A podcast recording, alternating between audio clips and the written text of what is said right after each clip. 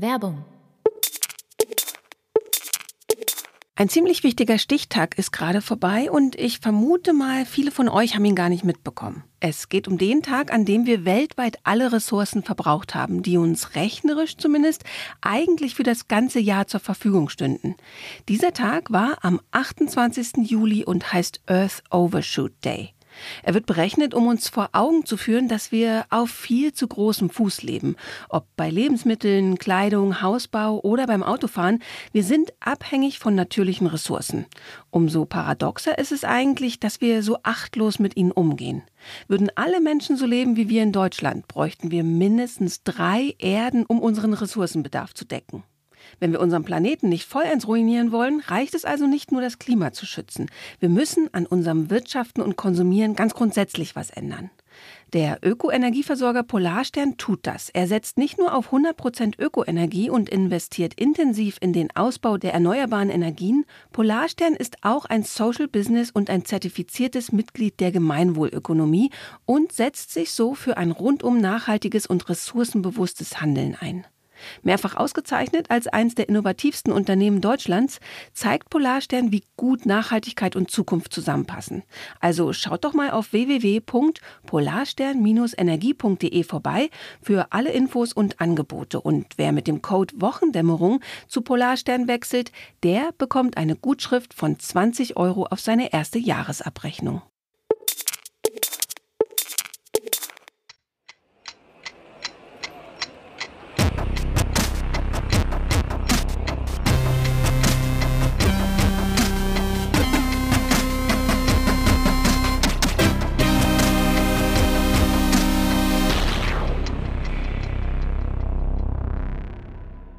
Willkommen zur Wochendämmerung vom 5. August 2022 mit Belarus, dem Jemen, der Ukraine, dem Deutschland-Trend, Feuer, Kernkraft, Covid-19, mal wieder, Taiwan, Kitas, dem Börsenticker, einer guten Nachricht, Getreide, einem Limerick, Bürgergeld, Holger Klein.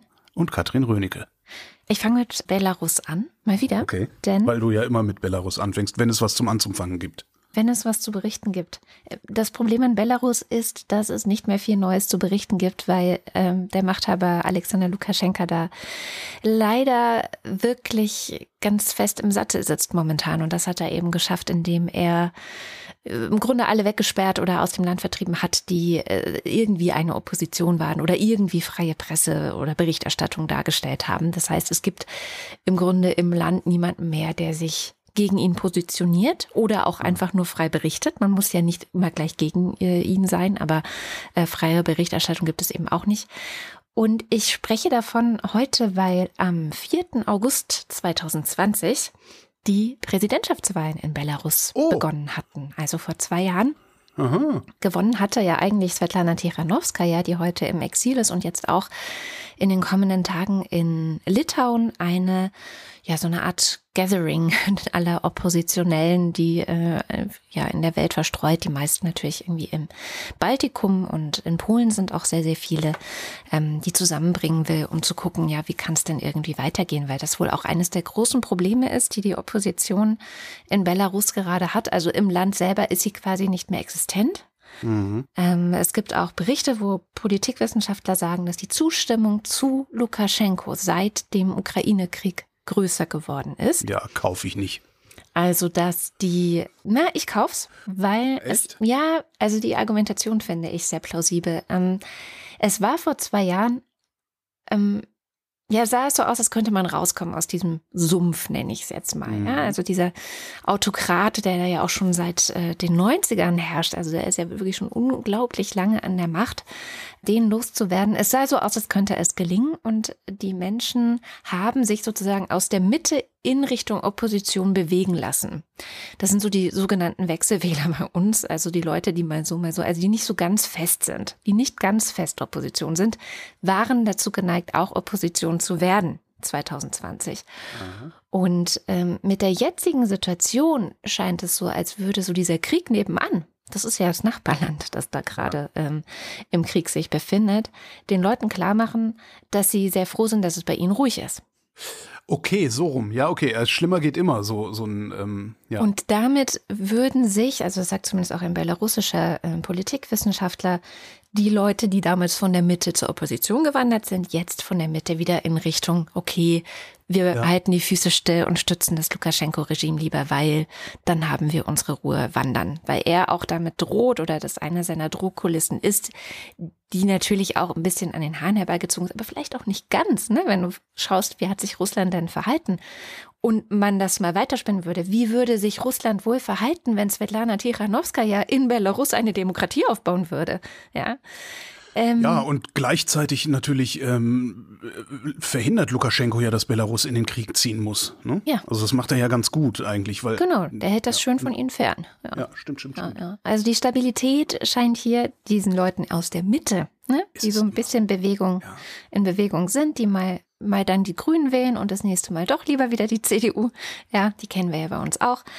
Das scheint jetzt alles sehr stabil und das ist natürlich auch für die Opposition, gerade auch wenn sie zersplittert ist und, und irgendwie nicht so richtig auf einen gemeinsamen Nenner kommt. Also anscheinend gibt es da auch inzwischen Kritik an Tiranowskaja, dass sie das nicht gut genug machen würde und so weiter und so fort, wie es immer so ist. Ne? Kennen wir ja auch von mhm. unseren linken Bewegungen. Ja, also das Ganze ist so ein bisschen zwei Jahre später auf verlorenem Posten, muss man momentan sagen. Ha. Tja. Ja, warten wir ab. Ähm, ich habe nach langer Zeit habe ich mal wieder einen Deutschland-Trend mir angeguckt. Ah ja, stimmt, ähm, hatten wir lange nicht. Ja, das war ja auch, das war ja auch vieles ist, also ich finde ja mittlerweile so diese ganze, mit welcher Parteiarbeit sind sie zufrieden und so, das halte ich für eine Arschumfrage, die ist halt egal, weil, ne?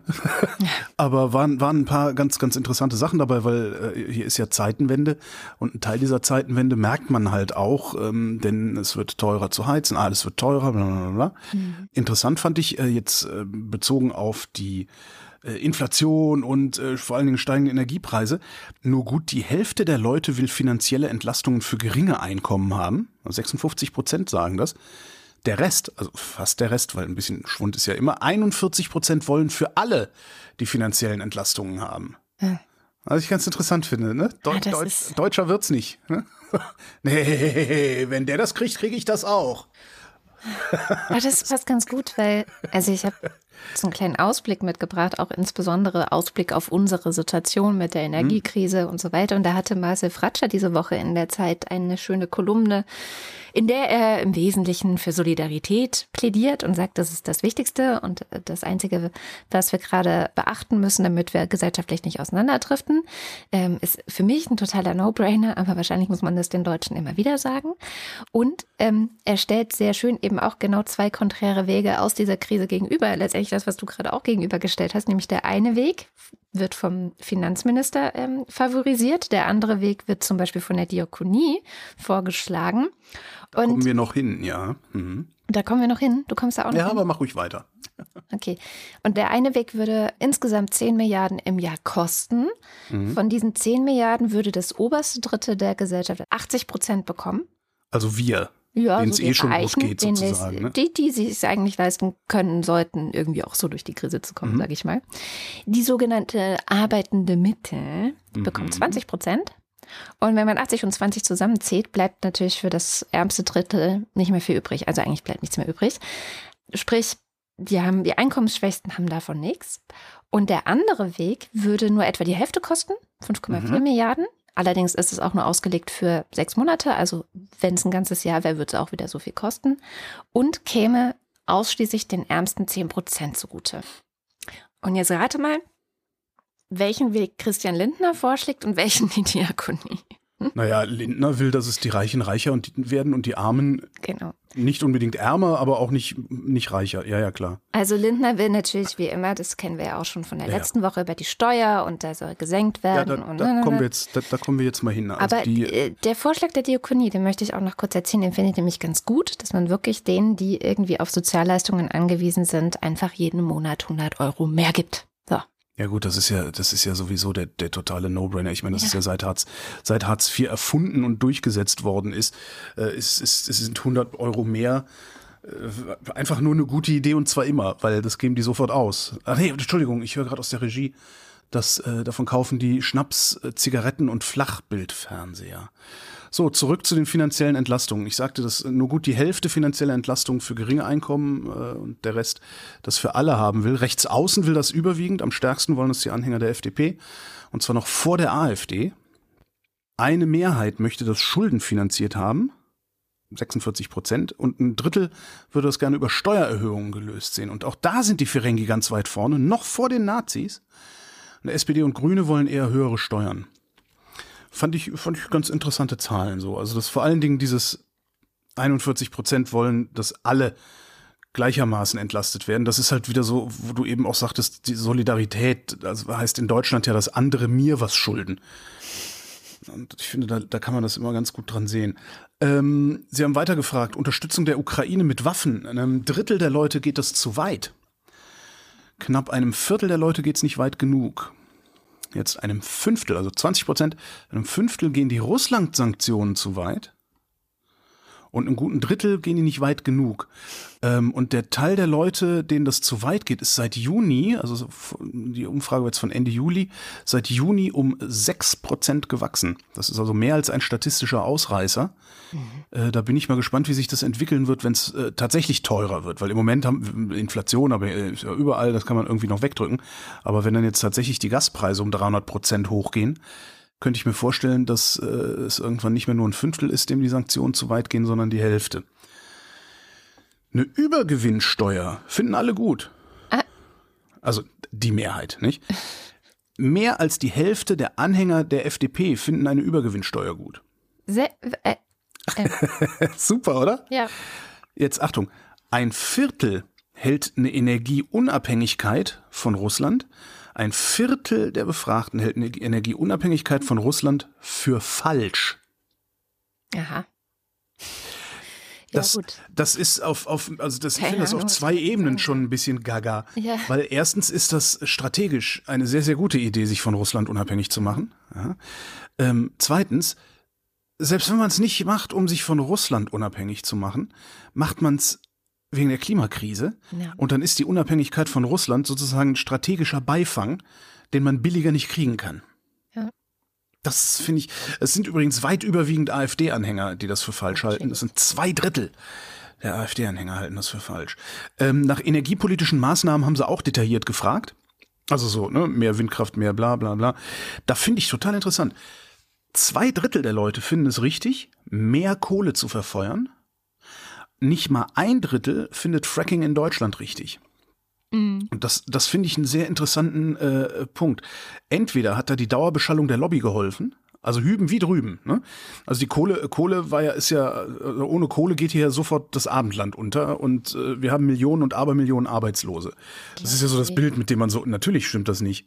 Nee, nee, da ich glaube nicht, dass das eine Dauerbeschallung äh, zu tun hat. Das ist die eine Seite. Die andere Seite ist Fracking.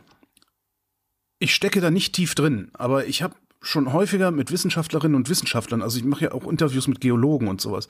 Und immer wenn ich mit denen auch beim Mittagessen oder so darüber gesprochen habe, haben die mir alle gesagt, das ist nicht so gefährlich, wie der Volksmund glaubt, dass es gefährlich ist. So brennendes Wasser in Amerika, genau weißt du, wir das. kennen all diese Videos. Ja, aber das ähm, ist der Grund, dass wir dagegen sind. Dass wir diese Videos kennen. Ja, natürlich, aber das, das ist ja, letztendlich ist das ja auch eine Dauerbeschallung einer Lobby, die Fracking nicht haben will. Ich ja. habe den Eindruck, dass, dass äh, beim, beim Fracking wir gar nicht genau wissen, worüber wir reden. Und ich habe den Eindruck, bei der Kohle, und das ist der, die andere Alternative, dass es, dass es nicht unbedingt ein Ergebnis von Lobbyismus ist, sondern dass die Leute kapiert haben, dass wir jetzt ein Problem haben und Kohle jetzt verfeuert werden kann und Fracking aber ein paar Jahre dauert, bis das Gas strömt. Hm. Das fand ich, fand ich einfach nur ganz interessant. Äh, weil, weil so böse kann Fracking gar nicht sein, dass so wenig Leute nur dafür sind. Weiß und so und so unböse kann Kohle gar nicht sein, dass so viele Leute dafür sind, außer sie haben einen wirklich sinnvollen Grund. Ich fand es interessant, was Energie angeht, dass diese Woche äh, gerade auch wieder die Grünen einknicken in Bayern, diesmal in München vor allem, ähm, die zugestimmt haben, dass die Atomkraftwerke länger laufen sollen in Bayern, was in erster Linie darauf zurückzuführen ist, dass in Bayern die letzten Jahrzehnte, äh, vor allem unter Seehofer, aber auch unter Söder eben so eine miserable Energiepolitik äh, ja. gemacht wurde und sie ja auch irgendwie eines der abhängigsten Bundesländer sind, also abhängig von Russland. Ähm, und da, das finde ich auch so interessant, weil das jetzt äh, sich zum wiederholten Male, finde ich, zeigt, wie pragmatisch die Grünen im Zweifel sind. Ich wollte gerade sagen, das ist nicht einknicken. Ja, ja, ich sondern es ist Pragmatismus. Aber natürlich ja. werden auch. Das ist natürlich nur für solche Leute, das, ja klar, aber das ist halt nur für, für, für Leute, die selbst Ideologen sind, ist die Politik der Grünen ein Einknicken. Ja. Ja, weil, weil sie halt auch sagen, das, wir kriegen das jetzt ja einfach gar nicht anders hin ja, genau. erstmal. Roll ist, with the punches. Genau. Ja, das ist jetzt die Situation. 15 Prozent der Befragten wollen die letzten drei Kernkraftwerke zum Jahresende abgeschaltet sehen. 15 Prozent nur. Der Rest verteilt sich dann halbe halbe auf Streckbetrieb hm. und auf langfristige Nutzung der Kernkraft. Und diese ganze Debatte finde ich sowieso sehr, sehr interessant. Ähm, man mag das mal ausrechnen, äh, ne, was ja auch gerade passiert. Es läuft ja gerade ein Stresstest. Äh, man mag das ausrechnen, dann kann man gucken, ob das wirklich so viel bringt, wie die Befürworter der Kernkraft die ganze Zeit behaupten, oder ob es tatsächlich so wenig bringt, wie die Feinde der Kernkraft die ganze Zeit. Ich bezweifle, dass es so viel bringt.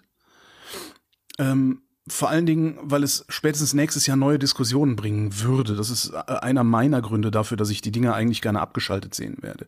Wir hatten ja auch neulich in der Sendung schon mal, dass jeder Euro, der in Erneuerbare investiert wird, viel schneller, viel mehr bringt mhm. als eine Investition in Kernkraftwerke. Aber was mich an dieser ganzen Debatte und da muss ich gar keine Daten kennen und ne, das ist ja auch, das ist ja ideologisch dermaßen vernagelt alles, diese Kernkraftdiskussion.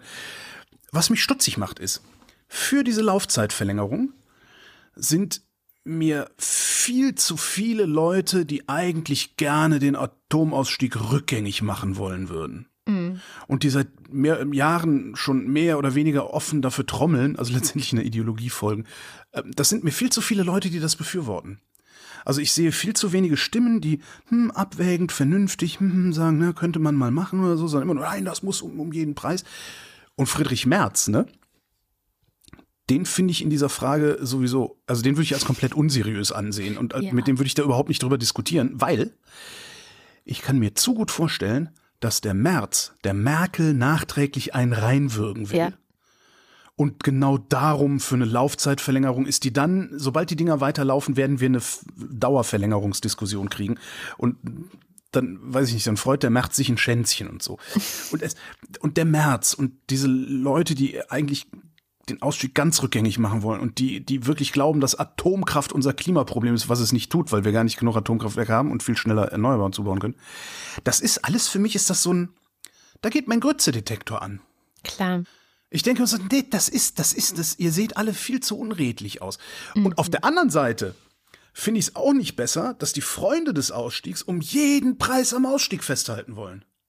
In der jetzigen das, Situation, ja. Ja, ja, ja, ja, ja. Das muss, also ich, da, darum sage ich, guckt, wartet doch mal diesen Stresstest ab. Wenn dabei rauskommt, dass das wirklich was bringen kann, ja, Himmel, Arsch, dann verlängern wir dann halt den Betrieb. Für und dann müssen Jahr halt diese, diese, ja, ne? Also versuchen genau. wir dann. Und dann müssen wir die Diskussion nächstes Jahr halt aushalten. Ja. Aber, aber dieses, dieses, dieses Einmauern, was da passiert.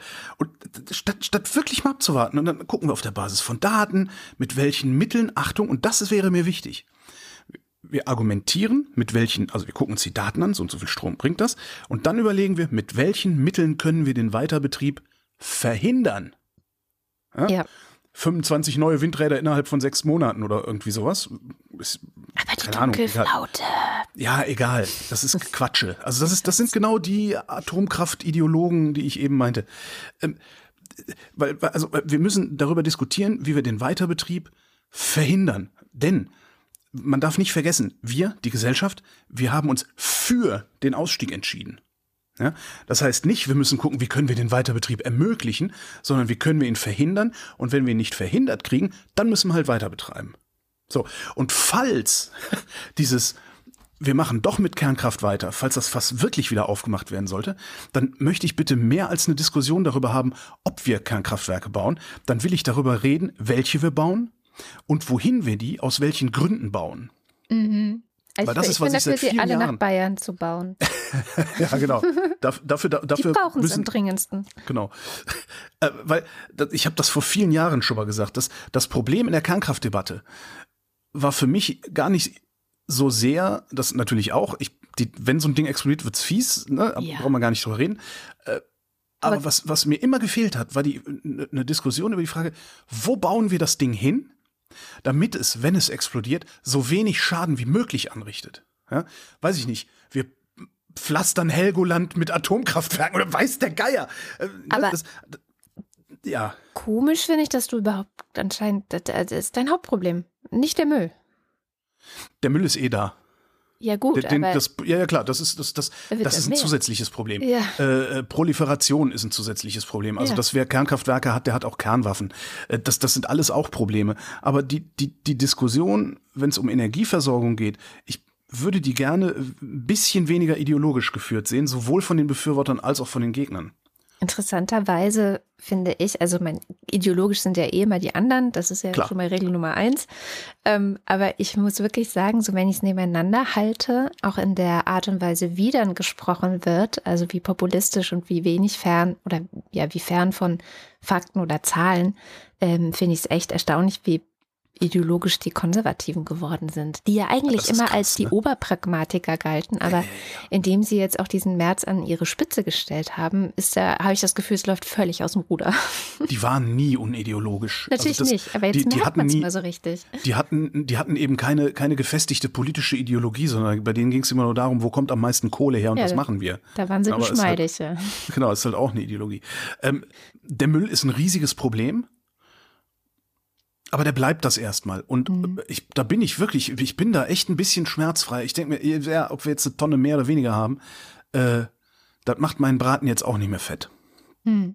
Ja, ähm, davon abgesehen, also ich bin fest davon überzeugt, was auch eine Ideologie sein mag, aber ich bin fest davon überzeugt, dass Kernkraft, das ist keine Zukunftstechnologie.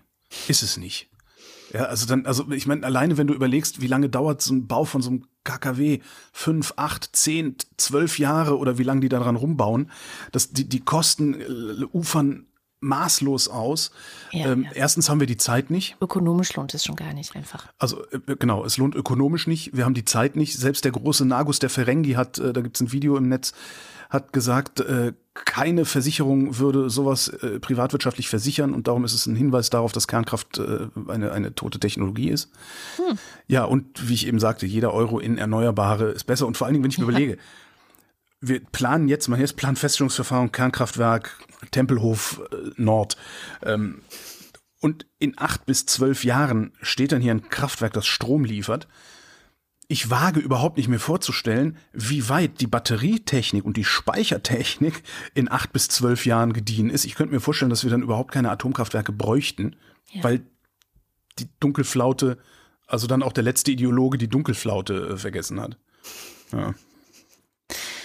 Wir bleiben bei den Atomkraftwerken. Äh, oh. Und zwar in der Ukraine steht eins, das kennen wir noch von, äh, von aus März sozusagen, Saporischja. Das wurde im März von den russischen, von der russischen Armee besetzt. Da gab es dann schon mal so ein, ja, ich sag mal, kurzes Luftanhalten auf der ganzen Welt, ähm, ob das irgendwie gut geht oder schief geht, aber es ist bisher gut gegangen.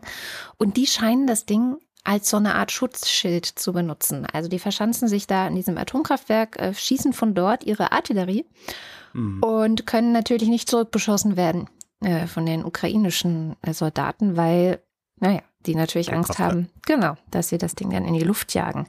Was Russland wahrscheinlich genauso schaden würde wie der Ukraine, denn der Wind zieht derzeit Richtung Osten und das Ding ist nur 100 Kilometer von der Grenze entfernt. Also insofern äh, dürften die Russen daran auch kein Interesse, aber die Ukrainer natürlich auch nicht so. Und die IAEA, e die Internationale Atomenergiebehörde, hat sich jetzt diese Woche nochmal sehr besorgt geäußert. Sie sagten, sie wissen nicht, ob das Kraftwerk da sicher ist, ob es äh, geschützt genug ist, ob ähm, da eine Gefahr von ausgeht, letztendlich dann auch für andere Länder. Und sie würden da eigentlich gerne rein. Und sie würden sich das eigentlich gerne angucken. Sie würden auch gerne ähm, ein bisschen unter Kontrolle bringen, ja, wie ist die Situation vor Ort. Und das blockiert Kiew. Ach. Die Ukrainer sagen nämlich, nee, wenn wir jetzt die IAEA e da reinlassen, dann, und ich verstehe das Argument überhaupt nicht, also deswegen auch so ein bisschen die Bitte an die HörerInnen, die sich da vielleicht ein bisschen besser auskennen, dann würde das die russische Besatzung von Saporischia quasi als gegeben anerkennen oder stabilisieren oder irgendwie so. Das ist das Argument. Und das verstehe ich nicht. Weil also die IAEA am Ende eine unabhängige Behörde ist, die äh, sehr unabhängig auch handeln kann. Und ich weiß nicht, was daran falsch sein sollte, zu gucken, ob da bei diesem Kernkraftwerk, also ich hab, hätte das Gefühl, dass Kiew und die Ukraine selber ein Interesse daran haben müsste, dass das Ding sicher ist. Ja, gleichzeitig, äh, also politisch kann ich das schon verstehen, weil wer müsste für die Sicherheit der IAEA-Leute garantieren? Das ist Russland. Und in die Position willst du Russland nicht versetzen, wenn du die Ukraine bist, aber ja. Äh, es gibt vielleicht irgendwie the greater good, ne? Ja. Also, ja. Das, das, das habe ich mich auch gefragt. Naja, und ansonsten war aus der Ukraine diese Woche. Aber was sagt denn Russland? Die sagen gar nichts. Äh, ist ja auch egal, weil die lügen eh, ne? Ja, da habe ich jetzt ja, wirklich ja. nicht hingeguckt, ehrlich gesagt. das ist, ähm, da gucke ich tatsächlich immer weniger hin, was die sagen. Ja, weil die lügen eh. Das geht ein, bei mir beim einen Ohr also rein und beim halt, anderen raus. Ist halt wirklich so. Bei mir ja genauso. Ich gucke mir einfach, ich gucke mir einfach das Ergebnis an. So. Ja, ja, exakt. Es ist genauso bei dieser, jetzt gab ja diese Woche, gab es ja ein Schiff, endlich ein Schiff, das von Odessa nach Libanon. Vier. Echt? Sind die anderen jetzt Mittlerweile sind es vier. Ah, okay. Da bin ich nicht auf dem neuesten Stand. Tut mir leid. Ich wusste nur, dass 17 weitere gewartet haben und das eine aber wirklich es geschafft hat. Ähm, und das anscheinend sehr, sehr gut funktioniert. Wo ich auch gedacht habe, als ich das gelesen habe, ja, schau. Also, wenn Russland sich an seine Vereinbarung hält, dann funktioniert die Belieferung der Welt mit Nahrung. Also dann geht's. Und ja. die Russen, und das war jetzt zum Beispiel auch was, was ich direkt ausgeblendet habe, haben natürlich auch schon wieder, ja, aber das ist ja ein Paket und man muss sich auch dann an die anderen Teile des Pakets halten. Ja, ja, ja, ja, ja. Habe ich ein sehr schönes Stück zugefunden bei der Crisis Group. Ähm, wer gewinnt was beim Schwarzmeer-Getreidedeal heißt es. Das ist ein ziemlicher Long Read, den ich jetzt nicht noch weiter geflattert habe. Äh, tun wir mal in die Show Notes. Ist wirklich sehr spannend. Was, was ich zum Beispiel gar nicht wusste, ist, dass Russland mit diesem Paket in die Lage kommen könnte, Sanktionen zu unterlaufen. Genau. Ja, das hoffen sie. Und das war, glaube ich, auch ähm, diese Äußerung aus dem Außenministerium zielte genau darauf ab. So, naja, mhm. gut, also wir halten uns jetzt hier dran und wir machen das möglich. Und nun guckt doch, liebe Welt, Russland äh, hält sich an, an die Vereinbarung und äh, ihr bekommt Nahrung. Mhm. Ähm, aber dafür müssen jetzt natürlich die Sanktionen dann auch gelockert werden. Und das ist so eine Sache, wo ich so, hä, was, warum? Also, weil, was sie ja davor behauptet haben, war, nee, nee, dass die Nahrungsmittel nicht geliefert werden können nach Afrika und Asien, wo sie am dringendsten gebraucht werden. Das liegt ja nicht an Russland. Das liegt an den Sanktionen. Und die Sanktionen sind ja weiterhin in Kraft, also lag es eindeutig an Russland.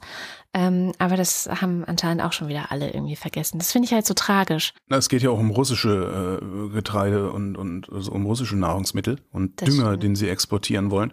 Und das äh, dürfte dann wirklich an den Sanktionen scheitern. Und genau das wollen sie jetzt halt, äh, also was heißt es, scheitert an den Sanktionen? Sie können es nicht abrechnen, das ist das Problem. Ja, das ist Also sie könnten es verschiffen, aber sie können es nicht abrechnen. Ähm, und in diesem, in diesem Schwarzmeer-Deal äh, ist irgendeine eine Klausel drin, das Ding scheint noch nicht öffentlich zu sein, zumindest als ich mich darum gekümmert habe, war es noch nicht öffentlich. Mhm. Ähm, da scheint eine Klausel drin zu sein, dass eben ähm, die, ich glaube, es ist die Sperrbank, äh, Getreide- und Düngerabrechnungen eben doch machen darf, also da die Sanktionen brechen darf. Irgendwie sowas. Aber mal gucken, das Ding, also ja, keine Ahnung, wo es mal nachzulesen ist. Aber da werden wir mit Sicherheit auch noch was von hören, äh, die nächsten Tage. Ja, ja. Ich habe eine gute Nachricht mitgebracht. Äh, eine halbwegs gute Nachricht. Äh, der Waffenstillstand im Jemen ist um zwei Monate verlängert worden. Ähm, nicht vergessen, obwohl es einer der vergessenen Konflikte ist, der Jemen ist eine der größten, wenn nicht die größte humanitäre Katastrophe der Zeit. Da leben irgendwas zwischen 25 und 30 Millionen Menschen, von denen sind 80 Prozent auf der Flucht. 19 Millionen leiden Hunger. Ja. Ähm, da kämpfen äh, aufständische Schiiten, das sind die Houthi-Rebellen, gegen die Regierung, das sind Sunniten, was das Ganze zu einer Art Stellvertreterkrieg macht zwischen einer Allianz unter saudischer Führung äh, und auf der anderen Seite dem Iran. Äh, außerdem sind da noch Separatisten unterwegs, äh, Al-Qaida ist unterwegs, der IS macht Terror. Und ich habe gedacht, es wäre mal wieder ein guter Anlass zu verstehen, was da unten überhaupt los ist, also wieso die sich da die Köpfe einschlagen. Und dann stellt man sehr schnell fest, dass das ein äh, 100 Jahre alter, so unübersichtlicher Konflikt ist, dass man äh, Stunden im Kaninchenbau verbringen kann und trotzdem nicht alles verstanden hat. Die äh, so ganz grundsätzlich ist es ein Konflikt zwischen Nordjemen und Südjemen. Das waren mal zwei Staaten. Die haben sich in den 1990er Jahren vereinigt. Die einen sind, dass ich muss ich, also, wer sich ein bisschen mit jedem auskennt, schlägt jetzt die Hände über den Kopf zusammen. Ich erkläre das jetzt für Dove, damit man überhaupt ein Gefühl dafür kriegt. Die einen sind eher Royalisten, die anderen sind eher Republikaner.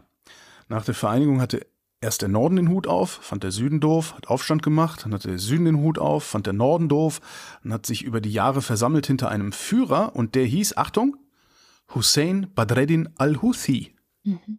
Hence the name Houthi-Rebellen. Mhm. Und seitdem versuchen die die Macht im Land ja, wieder zu übernehmen, weil sie waren ja schon mal dominanter. Und wie man es halt so macht, sucht man sich dann Hilfe bei Gleichgesinnten, weil der Norden schiitisch ist, sind die halt zum Iran gegangen und weil die Saudis da unten ihre Ruhe haben wollen, obwohl sie früher auch schon mal den Norden unterstützt hatten, weil die Saudis da ihre Ruhe haben wollen, ähm, haben sie schon ziemlich früh angefangen, die Houthis zu bekämpfen. Und bevor ich mich weiter in Details verliere, weil das ein Fass ohne Boden ist, äh, ich, hab, ich, ich, ich versuche ja immer irgendwie so dann Holgis Außenpolitik zu formulieren. Ich habe nicht die leiseste Ahnung, wie man diese Nummer lösen könnte, außer mit einer wirklich internationalen, also wirklich internationalen, vielleicht sogar besser noch regionalen, wirklich extrem robusten Streitmacht, die alle Beteiligten entwaffnet bis auf ein Schweizer Messer in der Hosentasche. Mhm. Also das Ding ist wirklich sowas von unübersichtlich, das gibt's überhaupt nicht. Ähm, immerhin aber schießen die gerade nicht aufeinander und vielleicht passiert ja ein Wunder und die schaffen das doch irgendwie noch, sich zu einigen. Früher hätte es bei sowas dann einen Blauhelm-Einsatz gegeben. Haben wir das, das ist, nein. Nee? Da, bei sowas nicht. Das ist, das ist so äh, auf einem Eskalationsgrad diese, dieser Konflikt. Äh, da, darum sage ich eine wirklich robuste mhm. Streitmacht. Also da, da, da musst du da musst du mit sehr, sehr viel Gewalt durchmarschieren, um da die ganzen, die Warlords und was da alles unterwegs, um, um, um das zu entwaffnen. Das machst du nicht mit ein bisschen Blauhelm, äh, die, die irgendwie drei Schützenpanzer haben oder so. Das äh, wird nicht reichen. Hm. Aber hey, gute Nachricht. Waffenstillstand. Ja. Hm. Wir bleiben im Bereich dieser eher so äh, Nachrichten. Ähm, der Grunewald brennt in Berlin. Und es ist eigentlich nur ein Brand von vielen. Ähm, der Tagesspiegel Checkpoint hatte heute Morgen nur so ein paar Schlagzeilen der letzten Woche aufgelistet. So Feuerwehren kämpfen gegen Glutnester im Elbe-Elster-Kreis, 500 Quadratmeter im Flammen am Wannsee, 800 Hektar in Falkenberg gelöscht und so weiter. Also ganz Brandenburg, wenn man so diese Schlagzeilen, und das sind nur Schlagzeilen der letzten sieben Tage in Brandenburg. Also wir sprechen hier weder vom ganzen Sommer noch von der ganzen Republik, sondern allein in Brandenburg äh, gibt es de derweil diverse Brände. Aha. Und auch in Portugal und in Frankreich gibt's wieder neue Feuer. Also da, Frankreich war Mitte Juli schon mal in den Nachrichten, weil da auch unter anderem dann diverse Urlaubsregionen, wo Deutsche sind, das ist ja immer ein Nachrichtenmerkmal, sind Deutsche betroffen. Ähm, ist, äh, Freundin von mir war da und schickte mir ein Foto, wie sie am Meer, am Strand sitzt und im Hintergrund irgendwie riesige Rauchsäule, so Apokalypse. Also das sah wirklich, also ja. Ja, also da sind irgendwie Mitte Juli in Frankreich Zehntausende Hektar schon mal abgebrannt. Ja. Und ähm, in Portugal sind es, wenn man das ganze Jahr zusammennimmt, schon 60.000 Hektar in Flammen aufgegangen. Und ich bin mir sicher, irgendjemand in der Hörerschaft kann das bestimmt in Saarländern ausdrücken. Jedenfalls brennt es schon wieder überall in Westeuropa. Und ein erstes Ergebnis der sogenannten Attributionsforschung, die ja immer guckt, wie sind bestimmte Hitzeereignisse und ich meine, dass es brennt, ist direkt verbunden mit dieser krassen Hitze, die wir haben. Ein Viertel Saarland, 60.000 Hektar sind ein Viertel des Saarlandes. Ah, danke, ja, sehr schön. Bitte. Gibt es da so einen Umrechner oder wie hast ja, du das natürlich. Ja, natürlich. Gibt es so online, ja klar. Ja, also es sind äh, 84 Fußballfelder, ein Viertel des Saarlandes, ähm, ja, 600 Quadratkilometer. Okay. Äh, zurück zur Attributionsforschung. Eine der bekannteren Forscherinnen ist Friederike Otto. Ähm, die arbeitet zusammen mit diversen Leuten in Oxford.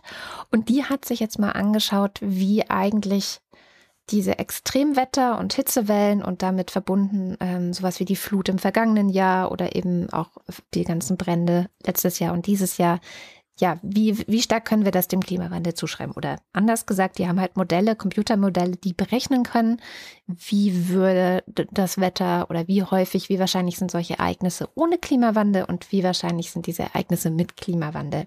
Und die haben jetzt ein äh, erstes Zwischenergebnis für die Hitzewelle Mitte Juli in Großbritannien.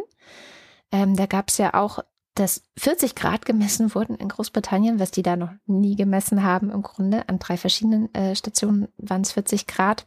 Und sie kommen zu dem Ergebnis, solche Temperaturen in England wären ohne den Klimawandel extrem unwahrscheinlich gewesen. Ähm, und sie sagen, dass die Wahrscheinlichkeit, dass es so heiß wird durch den Klimawandel um das Zehnfache gestiegen ist. Also es ist zehnmal so wahrscheinlich, dass so etwas passiert durch den Klimawandel als ohne. Das ist noch relativ wenig, weil zum Beispiel diese Hitzewelle, die im März in Indien und Pakistan war, da können Sie zuordnen und sagen, das war durch den Klimawandel 30 mal wahrscheinlicher. Oder auch äh, die Hitze letztes Jahr in den USA und Kanada, du erinnerst dich vielleicht. Mhm. Die war das ja ist eine Dorf erst, was, wie war das? Erst ausgetrocknet, dann in, in, in Flammen aufgegangen war oder irgendwie sowas. Ne? Ja. Da sagen sie, also das war ohne den Klimawandel praktisch unmöglich. Mhm. Und ähm, das bei derzeit 1,2 oder 1,3, ich weiß nicht, wie die aktuellste Zahl ist, Erderwärmung derzeit. Das heißt, wir stehen da gerade am Anfang einer langen Zeit, wo solche Ereignisse wahrscheinlicher werden. Genau. Ne?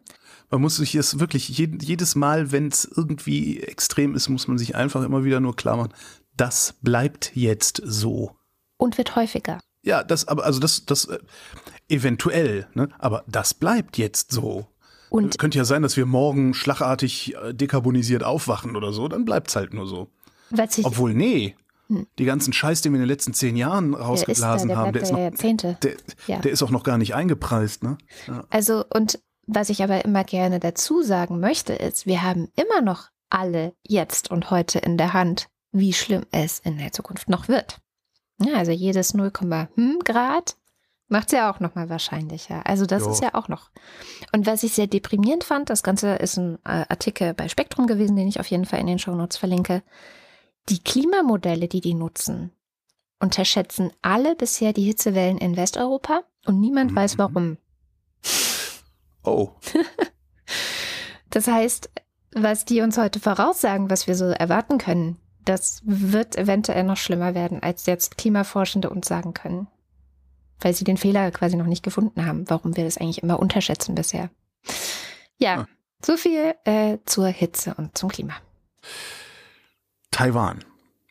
Nee, komm, Tai Taiwan, also Taiwan hieß früher mal Formosa, was ich Das ist viel schön. Namen. Famoser Name, ne? Ja, Formosa.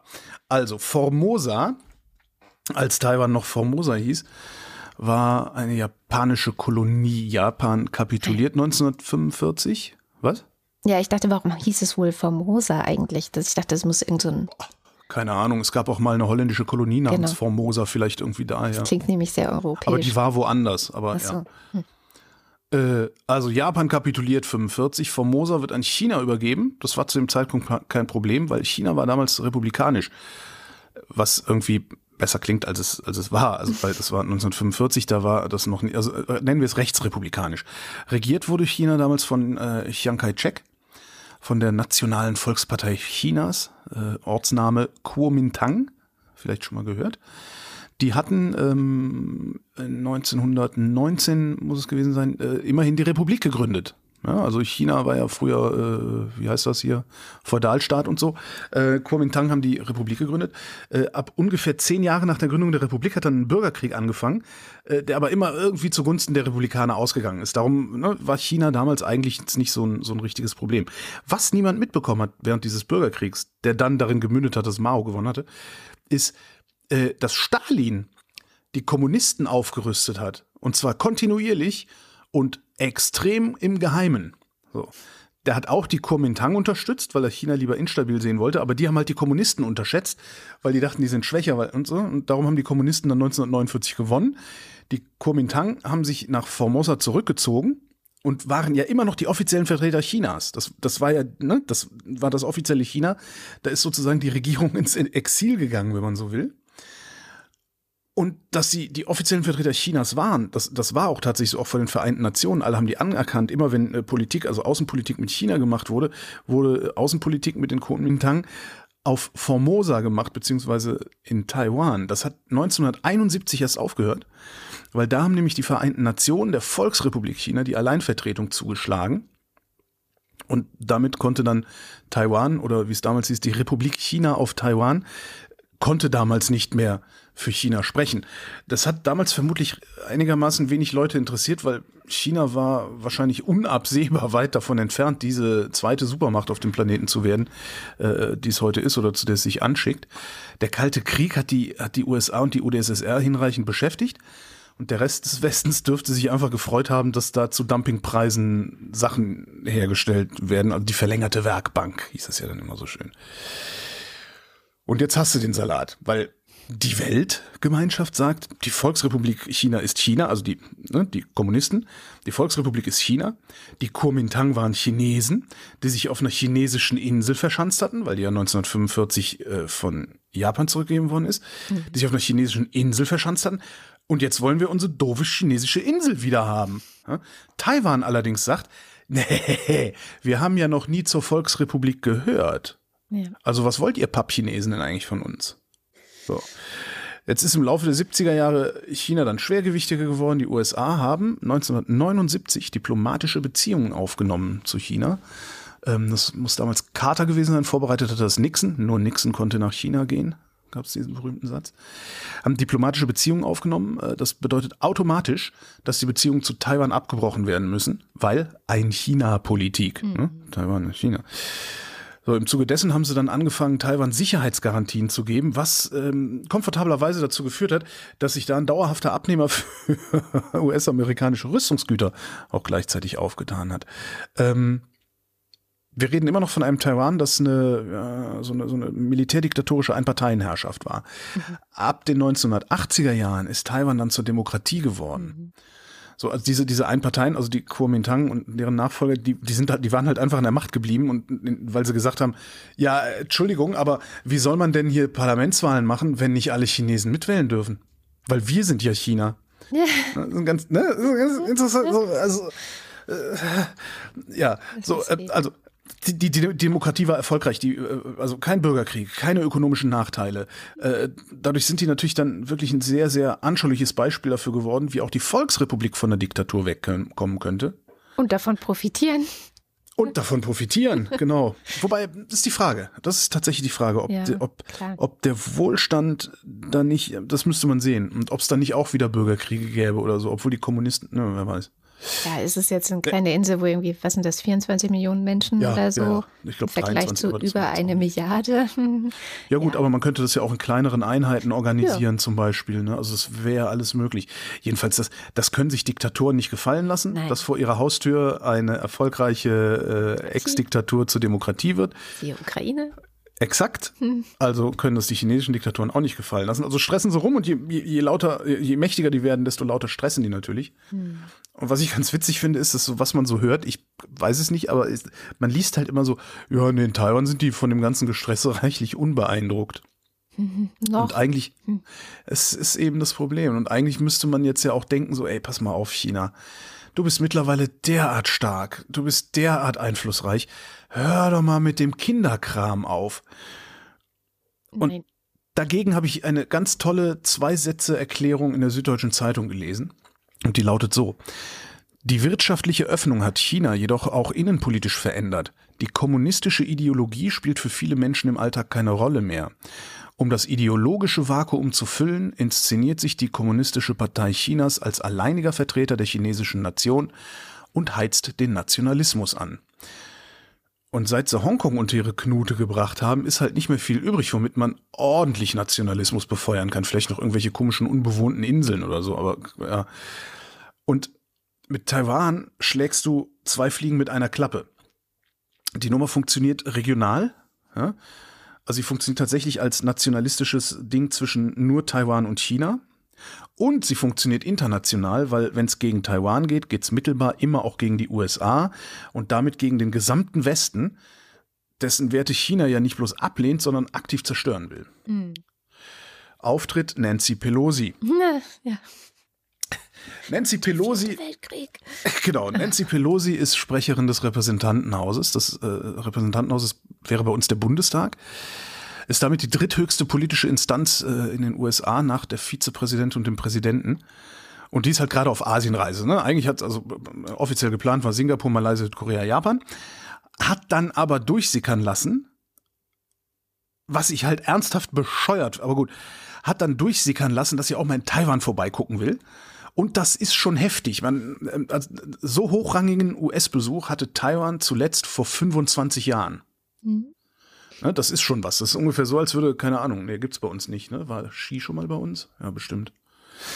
So, und dann guckst du dir China an. Innenpolitisch läuft's mm, unrund. Ne? Null-Covid-Politik, stotternder Außenhandel, die Bauindustrie. Also äh, man hört hier nicht viel, aber was man so streiken. hört, was man so hört, ist die was Bauindustrie echt? irgendwie kurz vor dem Bankrott. Ja, und auch, dass Leute streiken in China. Ich finde es total genau. krass. Also. Ja. Äh, Russland stört die Belt and Road Initiative, also diese neue Seidenstraße, weil eigentlich wollte man ja da am Schwarzen Meer gemütlich vorbeischippern. Äh, der Westen steht geschlossener da, als der Westen wahrscheinlich selber erwartet hätte. Und die Ukraine war nicht ratzfatz von der Diktatur, der äh, scheinbar übermächtigen Diktatur besiegt worden. Alles nicht so geil. Und im November ist Parteitag in Peking. Und da will Xi wiedergewählt werden. Der hatte extra die Verfassung ändern lassen, weil eigentlich hat der Präsident nur zwei Amtszeiten in China. Ähm, jetzt würde er gerne eine dritte haben und damit sozusagen für immer äh, an der Regierung bleiben. Und was macht der Autokrat, wenn er innenpolitisch Probleme hat, Herr Erdogan? Außenpolitisch auf die Er wendet sich nach außen, genau. Und genau darum ist das gerade so gefährlich, was da passiert. Ja. Also, dass Pelosi das macht, da will sie dann vielleicht, die ist ja auch demnächst aus dem Amt, die da will sie dann vielleicht noch, ja, will noch mal ein Zeichen setzen, noch mal in die Geschichtsbücher sich schreiben lassen und so. Ähm, für, für Xi ist das natürlich ein gefundenes Fressen. Was kein Problem sein müsste. Wird es aber dann doch für uns, weil unser Handel, also der, der, Handel des Westens, sehr eng mit China verwoben ist, was ja eigentlich nach der alten Doktrin eine sehr gute Sache sein sollte, weil das ja stabilisierend wirkt, weil internationale Sanktionen China auch wehtun würden. Äh, und das können die ja auch gerade jetzt gar nicht gebrauchen, dass jetzt da irgendwie noch mehr Rezession passiert, ähm, ähm, ne, wegen Parteitag im November. Jetzt sehen wir aber gerade an Russland, dass so ideologisch hochverblendete Diktatoren nicht nur bereit sind, über Leichen zu gehen, sondern die sind sogar bereit, über die Leiche ihres eigenen Landes zu gehen, um ihre idiotischen Ideen durchzusetzen. Bei Putin ist es dieser Eurasien-Unsinn. Ne? Bei Xi ist es der chinesische Traum, heißt das Ding. Und der geht so. Bis 2049 dominiert China die ganze Welt, also militärisch und ökonomisch. Und weil es die Ein-China-Politik gibt, geht das so dann, also das denke ich mir jetzt aus, geht der Satz so weiter. Also bis 2049, 2449, bis 2049 dominiert China die ganze Welt und Taiwan ist China. Klar. Also kann China die Welt nur dominieren, wenn es Taiwan nicht gibt. Klar. So würde ich halt dessen Flausen interpretieren. Ich finde, das ist gleichzeitig aber auch das Problem. Also das Problem, was ich sehe, ist, dass alle sagen, und dass du, indem du sagst, dass Pelosi dahin fliegt, ist dumm, wie ja viele andere aussagen, außer die Republikaner in den USA, die finden es gut, was einem auch zu denken geben sollte. Ähm, ich finde nicht dumm, dass sie dahin fährt. Ich finde dumm, dass sie es angekündigt haben. Ach so. Ich hätte, so, ich hätte, ich hätte die Chinesen überrascht damit. Hm. Und dann mal gucken. Hm. Weil dadurch konnten die sich vorbereiten, konnten ja, ihre Armee in Marsch setzen, können jetzt dieses Manöver da rund um Thailand abhalten und sowas. Was man aber, was man aber zu Xi auch sagen muss, dass man weiß ja nicht so recht, was in dessen Kopf vorgeht. Nee. Und was auch nicht wirklich klar ist, da habe ich gerade eine schöne Sendung aufgenommen für Vrind. Ah, ähm, Eugis Podcast Draw. Eugis Podcast Draw. ähm, mit äh, einer MIT-Doktorandin, ähm, die zu China forscht und die sagt halt auch, äh, es, es ist halt nicht ein Alleinherrscher im putinschen Sinne den man da sieht. Also da gibt es tatsächlich noch eine Partei dahinter, da mhm. gibt es Konkurrenzkämpfe, da gibt es Leute, die theoretisch ihn beerben könnten. Mhm. Ähm, also die, niemand weiß, ob Xi so viel Macht auf sich konzentriert hat, wie Putin das in Russland getan hat. Worum ich mir äh, tatsächlich wenig Sorgen mache, ist die Phase bis zum Parteitag im November, weil ich mir wirklich nicht vorstellen kann, dass ausgerechnet ein Krieg gegen Taiwan mit allen Konsequenzen, Sanktionen, Verluste, Taiwan wird sich sicherlich nicht nehmen lassen, auch das chinesische Festland zu befeuern. Ähm, ich kann mir nicht vorstellen, dass das Xis Wiederwahl besser sichern könnte, als nee. einfach nur weiter einen auf dicke Hose zu machen. Ja, Problem. Sowas ähnliches habe ich von Wladimir Putin auch gedacht. Hm. Ja. Also, liebe Kinder, hört mal lieber nicht auf den Onkel Holger. Was, was mich an dieser ganzen Sache so verrückt macht, ist, dass es ja irgendwie gar kein, also es gibt einen Status quo. So. Ja. Den gibt es. Und alle sagen, wir müssen den Status quo behalten, solange wie wir irgendwie können. Ja. Aber China kündigt an, diesen Status quo wird es nicht mehr geben. Ja. Und wir haben eigentlich sonst keinen Plan. Also wir haben außer Nein. zu sagen, wir, ähm, wir, wir sorgen dafür, dass China den Angriff auf Taiwan immer weiter in die Zukunft verlegt. In der Hoffnung, dass China irgendwann mal von seinen diktatorischen Flausen wieder wegkommt. Ja, ja. aber das ist der einzige Plan, den es gibt. Wir versuchen es immer weiter hinauszuzögern. Diesen Angriff, der angekündigt ist und der im Plan, wie du ihn gerade ja auch schön geschildert hast, auf jeden Fall ist es geplant. Bis Mitte des Jahrhunderts, ist nicht mehr lange. Das ist unser bester Plan. Ja. Und auch das Taiwan, ähm, ich weiß nicht, ob du es gesagt hast, das wird ja nur von etwa einem Dutzend Länder auf dieser Welt überhaupt anerkannt. Ja, es geht ja nicht anders. Wenn du diplomatische ja, Beziehungen zu China haben willst, kannst du keine zu Taiwan haben. Ja. Das ist alles so, ich finde das alles, ich habe keine Lösung. Aber ich bewundere auch nicht das Problem, sondern das ja. Problem macht mich echt fertig. Und äh, dazu muss man noch sagen, man könnte Taiwan natürlich anerkennen, aber Taiwan ist kein Land. Ne? Taiwan hat sich nicht für unabhängig erklärt. Das heißt, Taiwan könnte sich jetzt natürlich für unabhängig erklären, dann könnten wir diplomatische Beziehungen zu Taiwan aufnehmen. Sich unabhängig zu erklären, würde aber die abtrünnige Provinz, äh, für die Taiwan oder als, als was Taiwan bezeichnet wird von der chinesischen Regierung, äh, würde halt die abtrünnige Provinz noch abtrünniger machen, ne, so Katalonien. Ähm, und würde dann erst recht, also das wäre wahrscheinlich dann wirklich eine Provokation, die China sich nicht gefallen lassen könnte. Mhm. Na, das ist halt ungefähr so, als würde Bayern sagen, so, wir gehen jetzt. Ja, gut. Ich, ich würde drüber nachdenken. Ich nicht. Ich würde den Separatisten Sachsen anbieten. Oder so. Schauen wir mal auf Covid-19, es ist immer noch da. Und unser Gesundheit, Gesundheitsminister, mhm. Bundesgesundheitsminister hat sich angesteckt. Ähm, aber es scheint ihm ganz gut zu gehen, milde Symptome. Äh, meinte auch, er ist ja vier, viermal geimpft, also ist guter Dinge, arbeitet jetzt erstmal von zu Hause. Davor hat er sich aber noch mit seinem Kollegen äh, Herrn Buschmann, der Dem Justizminister, Buschmann, ja. äh, auf einen Plan für den Herbst geeinigt. Und äh, dieser Plan ist in aller Ausführlichkeit beim Tagesspiegel nachzulesen. Da geht es um bestimmte Basismaßnahmen, die sozusagen für alle gelten sollen. Und darüber hinaus können dann wie immer die Länder, denn wir leben im Föderalismus, auch noch andere Maßnahmen erlassen. Ich lese sie jetzt mhm. noch nicht vor, weil sie noch durch diverse Instanzen überhaupt durch müssen.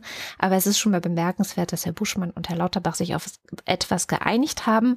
Viel ist es nicht, wie man äh, sich vorstellen aber, kann. Ne? Aber es ist mehr, als ich von Buschmann erwartet Als du erwartet hättest, ja. ja. Also er scheint, ich, ich glaube ja, dass wir ihn oft unterschätzen. Er scheint pragmatischer zu sein, als wir alle denken. Und er hat wohl auch gelernt oder verstanden wahrscheinlich, dass die günstigste, einfachste und beste Methode, diesen Sweet Spot zwischen Wirtschaft und Gesundheit zu finden, und ähm, ich sag mal, Herr Lauterbach steht vielleicht eher für die Gesundheit und Herr Buschmann vielleicht eher für die Wirtschaft, ist halt die Infektionszahlen niedrig zu halten. Wir merken es ja auch gerade in der Gesellschaft an allen möglichen Ecken, bei diversen äh, äh Versandunternehmen.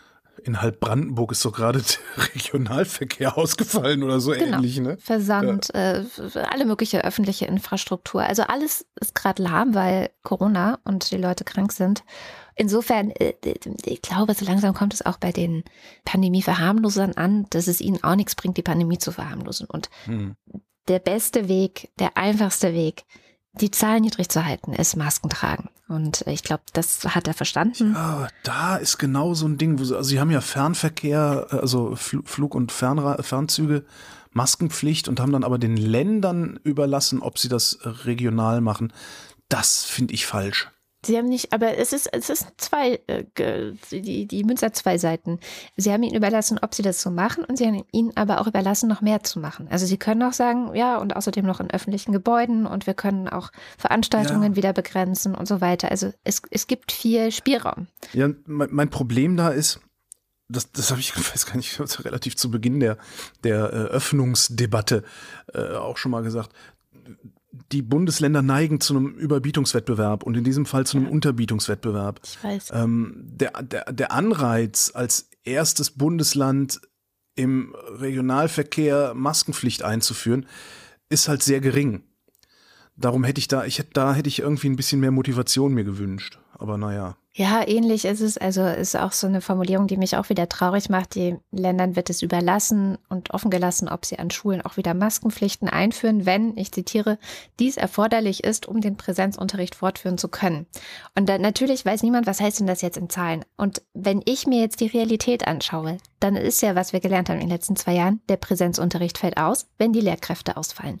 Und die fallen aus, wenn sie sich bei ihren Schülerinnen anstecken. Also in meiner Logik, ja, aber das ist sicherlich eine ganz, ganz andere Logik als bei den KultusministerInnen, wäre dann ab Schultag 1 im neuen Schuljahr überall Maske notwendig, weil sich sonst die LehrerInnen bei ihren Kindern anstecken. Ja, ja. also, aber gut, das ist halt. Oder dass man es, oder dass man es in die Hand der Schulen tatsächlich gibt weil, das, die, weil die können am ehesten sagen, jetzt ist ein Schwellwert überschritten, jetzt ist, sind 12,3 Prozent des Lehrkörpers erkrankt. Jetzt müssen wir dagegen steuern. Äh, ab sofort gilt für die nächsten drei Wochen Maskenpflicht oder irgendwie sowas. Also die Schulen können das ja besser beurteilen, als das irgendwie Frau Dr. Ja, Giffey ja. beurteilen kann.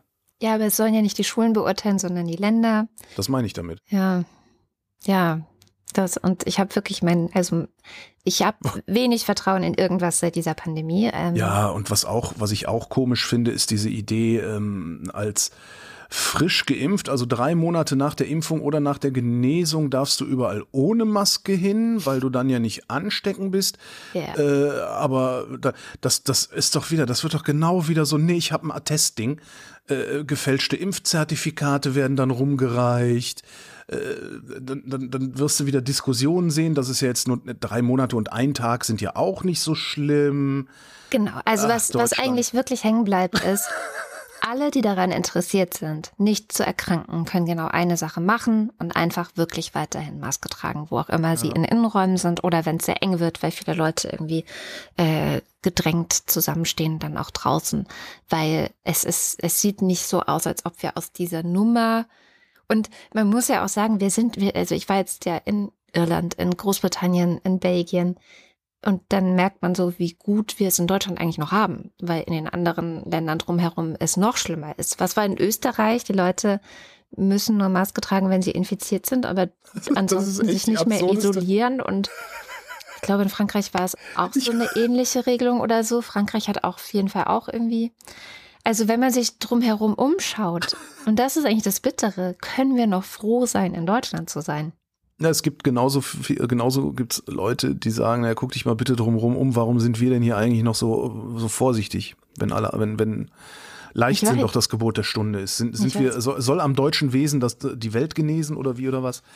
Das ist so, aber was ich sehr lustig finde, ich hatte ja so ein bisschen Hoffnung, dass unsere Politiker auch so einen Schwachsinn machen wie die Österreicher, dass nur Infizierte noch verpflichtet sind, eine Maske zu tragen. Weil, ja, ist in Irland auch gewesen. das ist super. Musst dich mit Maske in Zug setzen, sitzt ja. keiner neben dir. Das ist eigentlich eine super Sache. Und zwar FFP2-Maske zehn Tage lang und dann, das wusste ich nicht. Das wusste ich, bevor ich dann infiziert war, nicht. Und ja. natürlich wirst du dann angeguckt, aber ich wusste nicht warum. Weil also, du würdest, du wärst krank. Was, was das finde ich total gut. Das ist ganz gut, ja. Das ist das Sagt doch keiner was, sondern alle sind ja, so, oh, genau. Mm, okay, mm, ja, genau. ich äh, setze mich mal da drüben hin. Ja, und wenn einer was sagt, nimmst du kurz die Maske runter, um zu antworten. Äh, Entschuldigung, was? Äh, können wir die, die ganzen Arschgeigen zurücktrollen, die uns da die letzten zwei Jahre auf den Sack gegangen sind. Aber ja, kriegen wir ja nicht. Müssen wir öfter durch Österreich reisen. Noch ein interessantes Ding habe ich gefunden, was ich leider äh, in Ermangelung von Zeit nicht durcharbeiten konnte. Und zwar ist das eine neue Studie des DIW, des Deutschen Instituts des DIW. Und zwar eine Studie zum Bürgergeld. Ähm, Bürgergeld, also Hartz IV, wollen sie, sie trauen sich ja nicht Hartz IV abzuschaffen und sich was Besseres auszudenken, sondern sie benennen es um und äh, passen es an. Und dann heißt es Bürgergeld. Äh, und das DIW hat mit Langzeitarbeitslosen gesprochen. Ja, ausnahmsweise mal haben die was gemacht, was die Politik ja nicht so macht. Die sprechen ja immer nur über Langzeitarbeitslose. Ähm, und haben gefragt, was erhoffen sie sich denn eigentlich von diesem neuen Bürgergeld. Natürlich, die meisten erhoffen sich, dass sie mehr Geld in der Tasche haben. Ähm, sehr viele auch, dass die äh, im Moment ist es so, dass Vermittlung im Vordergrund steht und äh, mit dem Bürgergeld soll Vermittlung nicht mehr im Vordergrund stehen, sondern Qualifikation im Vordergrund stehen. Also im Moment ist es so, dass wenn du, wenn du langzeitarbeitslos bist und du könntest, keine Ahnung, Englisch lernen und, oder sowas und sagst, hier, ich würde gerne Englisch lernen, da kann ich einen Crashkurs machen die nächsten acht Monate oder acht Wochen. Äh, und gleichzeitig ist aber äh, ein Job frei, dass du den Waldweg fegen könntest äh, für einen Mindestlohn oder für einen Aufstockerlohn, wirst du immer den Waldweg fegen müssen, bevor mhm. du äh, in diese Maßnahme kannst. Und das wollen sie umdrehen, da freuen sich auch sehr viele drüber. Was ich in dieser Studie aber eigentlich das ein, eine so beeindruckende Zahl fand. 42 Prozent der Langzeitarbeitslosen schämen sich dafür, Hartz IV zu beziehen. Natürlich. Was glaubst du denn? 42 Prozent. Was kommt mir Leute, wenig vor. Das ist eine fucking Regel. Das ist ein Anspruch, den ihr an den Staat, also an so Leute wie mich habt. Schämt euch nicht. Ja, wenn überhaupt, dann sollten sich alle anderen mal schämen, dass wir nicht in der Lage sind, genügend, meinetwegen auch gering qualifizierte Arbeit für all die Leute oder sonstige Hilfen, äh, Psychotherapie, schieß mich tot zur Verfügung zu stellen. Das fand ich eine, also 42. 10 Prozent, 15 Prozent, okay, aber 42 Prozent schämen sich voll und ganz dafür oder eher, voll, eher oder voll und ganz. 42 Prozent. Gute Nachricht. Gute Nachricht kommt aus Australien und zwar hat Australien es endlich geschafft, ein Klimagesetz zu verabschieden. Es ist kein großer Wurf. Es ist, die Grünen äh, in Australien waren nicht zufrieden damit. Die wollten mehr einsparen. Äh, sie haben beschlossen, dass sie den CO2-Ausstoß in Australien bis zum Jahr 2030 um 43 Prozent senken wollen im Vergleich zum Jahr 2005. Das 43? Warum, warum nicht 50? Warum, warum, wie kommt man? Ich ja, ich weiß auch nicht, oder 42. Oder so. auch Aber sie haben halt gerungen, das ist ja, ja. immer so bei Politik. Ah, ne? Kompromiss. Also mhm. ich glaube, die, die Grünen hätten gerne 75 Prozent gehabt. So, und dann wird halt gefeitscht. Okay, was kriegt man hin? Und 43 Prozent war anscheinend so eine Kompromisszahl. Und äh, auch im Vergleich zum Jahr 2005, ich meine, 2005 hatten wir schon ganz schön viele ähm, Treibhausgasemissionen. Also da gibt es andere Länder, die andere Stichmarken äh, heranziehen und so. Man kann also dieses ganze Klimagesetz, das Australien gerade verabschiedet hat, auch schlecht reden. Natürlich kann man das. Aber nach all den Jahren, ähm, gerade auch äh, australischer Politik, die sich extrem quergestellt hat und zu einem ja. der, der Haupt, ähm, also pro Kopf einem der schlimmsten äh, Länder an CO2-Ausstoß äh, der Welt ist, ist es ein riesiger Fortschritt. Und es ist ja auch, man darf ja nicht vergessen, die Labour-Regierung in Australien wurde ja dafür gewählt, endlich Klimaschutz zu machen, endlich die kommende Generation zu schützen. Also man muss es trotzdem positiv sehen. Es ist eine sehr, für mich eine sehr, sehr gute Nachricht, dass selbst Australien jetzt ein Klimagesetz hat, wo sie sich verbindlich dazu verpflichten, bis 2030 ihren Ausstoß zu senken. Es geht immer mehr, natürlich. Ja, aber das kann man ja dann auch machen. Also wer weiß, genau. was die übernächste Regierung, äh, vielleicht gibt es dann da ja Leute, die sagen, ey, guck mal hier, das reicht nicht, wir machen das, wir machen das jetzt mal besser. Das sagen zum Beispiel die Grünen dort auch. Naja, dann ist das jetzt erstmal das Mindeste, was wir bis dahin ja. machen. Und dann gucken wir mal, ob wir nicht noch mehr hinbekommen. Ne? Also wenn genau. man dann bestimmte Anreize schafft politisch, kann es ja auch sein, dass man hinterher mehr schafft, als, als man vorher dachte, weil die Wirtschaft sehr gut darauf anspringt und dann genau. bestimmte Dinge schneller und besser funktionieren, als man dachte. Die Idee ist halt in der Welt, das ist, das ist ja erstmal das Interessante daran. Während, während wir die Sendung aufzeichnen, kommt dann noch eine Meldung, äh, dass China mehrere Gesprächskanäle mit den USA unterbrochen hat ähm, was ich ganz witzig finde. Also, also sie haben ja ähm, Pelosi, also Nancy Pelosi, äh, haben sie auf ihre Sanktionsliste gesetzt. Hm. Äh, ich weiß nicht, was das im Einzelnen bedeutet. Wahrscheinlich kann es Frau Pelosi auch ziemlich scheißegal sein, ob sie nach China einreisen darf oder nicht. Ähm, und äh, haben grenzüberschreitende, also bilaterale Klimagespräche haben sie eingestellt ähm, und die Zusammenarbeit bei der grenzüberschreitenden Bekämpfung von Kriminalität und Drogenhandel und die Kooperation bei der Rückführung von Migranten. Hm. Mhm. Weil nämlich äh, Nancy Pelosi, Zitat, boshaft und provokativ gehandelt habe. Natürlich. Ich, dir also sich selber nicht ein bisschen albern vorkommen bei solchen so, Formulierungen? So formulieren wir ja auch, ne? Also es ist jetzt ja. nicht so, dass, ja, ja, es ist jetzt nicht so, dass wenn irgendwie, weiß ich nicht, äh, aus, aus, aus Dörker Dörkerstan irgendwie der Herrscher kommt und äh, hier auf den, auf den, auf den Teppich kackt, dann gibt's auch so komische Protestnoten, die werden halt nur nicht so ausführlich ventiliert hier. Ich weiß nicht, ob boshaft, ob das jetzt unbedingt zum ja, Repertoire gehört. Ja, ja, das meinte ich aber vor allem auch. Na gut. Kommen wir zu unserem Limerick der Woche. Das Thema der vergangenen Woche war Porsche aus gegebenem Anlass. Und unser Wochendämmerungspoet hat uns dazu einen wunderschönen Limerick gedichtet. Wochendämmerungspoesie. Limericks aus dem Papierkorb des Weltgeschehens. Porsches heißer Draht zur FDP. Es freute sich Oliver Blume, dass Porsches Agenda bald boome. Doch Telefonat gab's nur eins in der Tat, da er sonst mit dem Lindner nur zoome. Yeah. Heute zoomt man natürlich. Oder teamst. Beim öffentlichen Rundfunk, da wird man angeteamst. Da habe ich den angeteamst. Ich denke, so ein Glück muss ich das nicht mehr machen. Entschuldigung. Ähm, ich habe ich hab zwei, die ich schön finde und ähm, ich weiß nicht, wahrscheinlich findest du auch. Welcher ist dein Liebling? Also ich mag Gerrit am liebsten. Ja, Gerrit oder Danny. Danny fand ich auch ganz gut. Na, dann mache ich doch mach Gerrit ich, und Genau, Danny. ich fange mal mit Danny an, weil der steht weiter oben. Okay.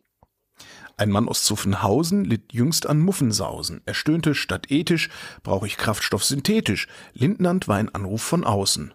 Und hier kommt Gerrits Limerick. Es war ein Minister, der Christian, dem Schloss zu der Ivan den Sprithahn. Der 911er ward leer und sein Leben ward schwer, drum baut er mit Oli jetzt Shit an. Ich nehme an, dass Oli wahrscheinlich Olaf sein soll. Deswegen habe ich Oli gesagt. Aber in meinem Kopf klang das mit Christian und Sprithahn irgendwie besser, als ich es jetzt vorgelesen habe. in meinem Kopf klang der von Danny auch besser. Naja. Ja. Was machen wir denn diese Woche für ein Thema? Oh, ähm, Formosa. Oh, Formosa. Nicht? Okay. Doch, naja, das finde ich famos, ja. Famos. Finde ich famos. Nee, aber Formosa, da fällt einem. Ah, naja, lass mal gucken. Wenn dir nichts einfällt, haben wir weniger Arbeit. Ist doch auch gut. ich bin gespannt. Dann kommt jetzt der Börsenticker. Montag. Anleger auf Standortsuche. Dienstag. Nervöse Wall Street. Mittwoch. Börsen wieder auf Erholungskurs. Donnerstag. US-Anleger treten auf die Bremse. Freitag. Lackmustest für den DAX. Mm. Mal gucken, ob er sauer ist oder basisch. Ne? Ja. Und damit kommen wir zum Faktencheck. Heute wieder mit Nandor Hulverscheid. Hallo Nandor. Ja, hallo. Was hast du denn noch finden können in den vergangenen gut zwei Stunden, was nicht ganz korrekt war oder wo du gern was ergänzen würdest? Ja, vielleicht ein paar interessante Sachen tatsächlich dabei. Ähm, ich möchte gern anfangen beim Thema Kohleverstromung. Da hattet ihr so ein bisschen über Pragmatismus versus Ideologie diskutiert, wer da mit welchen Interessen was fordert. Und da wollte ich mal kurz einen Fun Fact beisteuern. Ich wohne in Köln, hier gibt es den Rhein und der Rhein hat eine gewisse Bedeutung für die Kohleverstromung als Lieferweg. Und Fun Fact ist, wir sind drauf und dran, ein Problem mit der Zulieferung zu unseren Kraftwerken zu bekommen. Deren Verbrauch ist nämlich im ersten Halbjahr ähm, um 26 Prozent gestiegen und vielerorts kommt halt die Kohle über das Wasser. Das steht aber gerade im Rhein durch den trockenen Sommer derzeit nur bei einem Pegel von knapp einem Meter. Der 10-Jahres-Durchschnitt sind eigentlich 3,2 Meter. Das heißt, Schiffe können nicht mehr voll beladen werden und für zwei Kraftwerke bei Datteln und bei Frankfurt äh, nämlich hat der Betreiber Unipa jetzt äh, gerade davor gewarnt, die Leistung könne äh, bis Anfang September unregelmäßig ausfallen. Mhm. So viel also dazu, äh, wie Kohlekraftwerke unsere Energieversorgung sichern im Klimawandel. Okay. Und tatsächlich habe ich sogar noch einen wasserbezogenen Fun Fact Nummer zwei. Und zwar äh, kommt der aus dem Atomstromland Frankreich. Mhm. Ähm, auch das ist ja immer so was, wenn man sich, ihr habt ja auch groß das Thema Atomkraft besprochen, ist das, wie sinnvoll ist das jetzt, ne? weil nicht so viel CO2-Ausstoß, dafür Atommüll, ist das nicht besser? Ja, und das Problem ist jetzt im Klimawandel, der schon auch angefangen hat, längst, dass im Fall von Frankreich äh, die Flüsse zu warm werden zum Kühlen der Reaktoren. Heißt konkret nicht die Kraftwerke selbst laufen zu heiß, sondern das Kühlwasser ist nach dem Durchlaufen des Systems so warm, dass die das nicht wieder in die Flüsse abgeben dürfen. Ähm, ich habe jetzt nicht so schnell rausfinden können, wie, was das für Temperaturen genau sind. Ich glaube nicht, dass man jetzt direkt äh, Backfisch sich angeln könnte, aber ähm, wahrscheinlich wird es schon seine Gründe haben, dass sie das einfach nicht dürfen normalerweise. Der staatliche Kraftwerksbetreiber EDF musste deshalb kürzlich die Leistung an mehreren Standorten drosseln und im Juli war auch äh, für einige Tage bei einigen Standorten die Abgabe von zu heißem Kühlwasser erlaubt worden, ausnahmsweise. Das war bisher nur ein einziges Mal 2018 passiert und damals auch nur für ein paar Stunden, äh, ich glaube 36 mhm. oder so. Schönes Zitat aus der Brussels Times jetzt zu der aktuellen Ausnahme. Netzbetreiber RTE betonte, es bestünde kein Risiko für die Stromversorgung der Franzosen.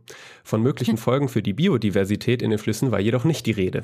Ja, schön. ja und äh, auch ganz interessant äh, dazu ist aber ein ganz anderes Thema nochmal. Äh, die Franzosen haben halt ein Riesenproblem mit der Instandhaltung ihrer Meiler. Sie haben sehr viele alte, haben nicht genug Fachkräfte, um die ordentlich zu warten. Dann bei einer Reihe von neueren haben sie Korrosionsprobleme und irgendwie das ganz neue Projekt, was auch so ein bisschen Vorbild sein soll für neue Kraftwerke, die noch geplant und gebaut werden. Das wurde jetzt schon wieder äh, die Fertigstellung verschoben und äh, eigentlich sollte der schon seit äh, einigen Jahren am Netz sein, ursprünglich mal, wie das eben so ist. Und das ist deren BER. Ja, ja genau. Und es ist jetzt noch nicht mal äh, die halbe Zahl der Reaktoren wirklich äh, ordentlich am Netz in Frankreich, jetzt mal unabhängig von der mhm. Wassergeschichte, die ich gerade genannt habe. Also leider auch das ist keine sichere Bank. Ich hatte gesehen, dass wir an Frankreich ähm, liefern, weil wir Korrekt. relativ viel Strom haben. EDF, äh, also die, die französische, der französische Kraftwerksbetreiber, der auch hoch verschuldet ist und jetzt komplett verstaatlicht wird, vorher auch schon mehrheitlich dem Staat gehörte, der importiert ziemlich teuer Strom aus anderen europäischen Ländern, die eben zum Beispiel durch Erneuerbare ein bisschen viel davon haben jetzt im Sommer. Ja, so viel zur ähm, Versorgungssicherheit. Genau. Dann äh, möchte ich aufs Thema äh, Dünger und Getreide kommen. Ihr hattet ähm, da ja, da gab es ja auch kürzlich die Einigung, dass eben Schiffe jetzt die Ukraine verlassen können, dass da auch einige schon äh, sich auf den Weg gemacht haben, erfolgreich. Und hattet ihr nochmal kurz aufgeworfen, wie war, wie war das denn jetzt? War denn Dünger und Getreide aus Russland äh, selbst äh, sanktioniert oder war dann die Abrechnung nicht möglich und so weiter? Ich habe versucht, das nochmal nachzuvollziehen. Es ist sehr komplex. Ich hoffe, das, was ich jetzt sage, ist zumindest korrekt, auch wenn es sicherlich nicht das ganze Bild ist. Also die USA und die EU haben mehrfach betont, nein, die Sanktionen behindern globalen Lebensmittelhandel nicht, das ist russische Propaganda. Äh, die USA hatten zum Beispiel am 14. Juli einen Factsheet veröffentlicht, wonach weder Produktion noch Verarbeitung noch Verkauf oder Transport von Agrarprodukten sanktioniert sei. Auch der Handel mit äh, Equipment oder Dünger sei nicht von Sanktionen betroffen. Und äh, zudem kann man sicherlich sagen, Sanktionen gelten ja nicht in Staaten, die sich den Sanktionen nicht angeschlossen haben. Also zum Beispiel, wenn ich ein mhm. afrikanisches Land bin, das sehr viel Nahrung aus Russland importiert, dann ja, ich schließe mich halt den Sanktionen nicht an. Dann darf ich natürlich auch, also die, die EU fängt ja nicht automatisch Sanktionen gegen mich, nur weil ich weiter mit Russland handel treibe. Ich denke, das äh, kann man schon so sagen. Allerdings gibt es natürlich sowas wie so eine indirekte Wirkung von solchen Sanktionen, ist ja auch ein sehr komplexes Thema, dass also dann zum Beispiel Unternehmen sich unsicher sind, was jetzt, jetzt vielleicht überhaupt negative Konsequenzen sind, wenn sie bestimmte Handelsaktivitäten halt haben oder äh, erwägen. Und Politico zum Beispiel hat kürzlich berichtet, die EU wolle Ausnahmen in Sanktionen gegenüber russischen Banken schaffen für landwirtschaftliche Transaktionen, ähm, wohl auch auf Wunsch auf, oder Druck afrikanischer Länder. Also vielleicht gab es da doch sozusagen Hindernisse, aber ähm, wie gesagt, US, USA und EU betonen die Produkte selbst und so weiter auf jeden Fall sind nicht sanktioniert worden. Okay, ja, so hatte ich das nämlich auch im Kopf und war etwas verwirrt. Aber ja, das ist tatsächlich, wie Holger auch schon gesagt hat, nicht immer ganz durchsichtig, weil nicht alle ja, Verträge oder Beschlüsse immer online jederzeit zu finden sind. Leider. Ähm, ja, dann wollte ich noch kurz äh, zwei Ergänzungen machen. Zum einen hatte Holger ja eine schöne Geschichte Taiwans vorgetragen und da hattet ihr noch den Begriff äh, Formosa erwähnt, hieß Taiwan nicht mal früher, so war dir die Frage und äh, musste ich auch noch mal kurz nachgucken. Formosa war eine Republik auf der Insel Taiwan und die äh, ist entstanden nach dem äh, ersten Krieg zwischen Japan und China und bestand zwischen dem Abzug der chinesischen Streitkräfte und der Errichtung der japanischen Kolonie, die ja auch Holger erwähnt hat. Gut zu wissen. Ist also nicht das gleiche wie das heutige Taiwan. Ja. Und dann habe ich noch einen Link rausgesucht, einfach nur, weil ihr das kurz erwähnt hattet und vielleicht interessiert das ja jemanden genauer. Ich fand es jetzt nicht wichtig genug, das hier ausführlich vorzutragen, aber ja, die chinesische Bauindustrie oder Baubranche, da gibt es tatsächlich gerade äh, eine ziemliche Krise und das hängt auch zusammen. Da gibt es auch so einen ähm, Begriff, der da schon mal ein bisschen bekannter geworden ist, nämlich Evergrande. Das ist ein großes chinesisches ähm, ja, Immobilienunternehmen, Bauunternehmen und äh, das ist unglaublich verschuldet. Da gibt es ja in China andere Möglichkeiten, sage ich jetzt mal, auch als in äh, unserem Wirtschaftssystem für, für Unternehmen, teilweise sich mit Staatsunterstützung oder Unterstützung staatlicher Banken e-, enorm zu verschulden. Und ja, das scheint dir so ein bisschen auf die Füße zu fallen. Aber wie gesagt, Details bitte Interessierte einfach selber nachlesen.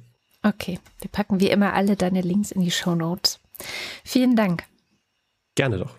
Und bis zum nächsten Mal. Bis zum nächsten Mal. Damit sind wir am Ende der Sendung. Wie immer am Ende der Sendung bedanken wir uns bei allen, die diese Sendung möglich machen. Die Hörerinnen und Hörer, das seid also ihr. Schaut mal vorbei auf wochendämmerung.de, falls ihr noch nicht dabei seid. Da könnt ihr entweder was in einen unserer Töpfe werfen, direkt aufs Konto oder bei Steady, oder auch aus unserem schönen Shop ein wunderschönes Accessoire, ein Pullover, eine Tasse, was auch immer euch gefällt, erwerben. Auch davon bleibt was bei uns hängen. Das unterstützt uns auch. Was auch immer euch lieber ist, es gibt Leute, die sind bei Steady, nennen sich Ultras und Fanclub und zahlen so viel jeden Monat, dass wir jetzt deren Namen vorlesen. Was ich mal fragen wollte, kann man bei dem Shop auch so Sachen noch reinstellen? Also wenn ich jetzt zum Beispiel meinen Motorroller verkaufen wollen würde? Dein Motorroller nicht, aber was wir immer ganz gerne suchen und überlegen, ist auch so ein paar, ich sag mal, Memes aus der Hörerschaft. Also zum Beispiel, weiß ich nicht, war so eine Idee, eine, eine Müsli-Schüssel mit Müsli, Müsli, Miam, Miam, Miam. Ja? Ähm, Sowas, da sind wir dran. Also auch wenn ihr Wünsche oder Ideen habt, die ihr cool fändet, dann schreibt uns das gerne äh, in die Kommentare zum Beispiel auch. Dann gucken wir mal, ob das realisierbar ist. Also Müslischüsseln zum Beispiel sind nicht so ganz leicht. Ähm, Nein. Sind wir da dran, aber es ist nicht so ganz leicht. Aber vielleicht habt ihr auch noch irgendwie coole, coole Ideen.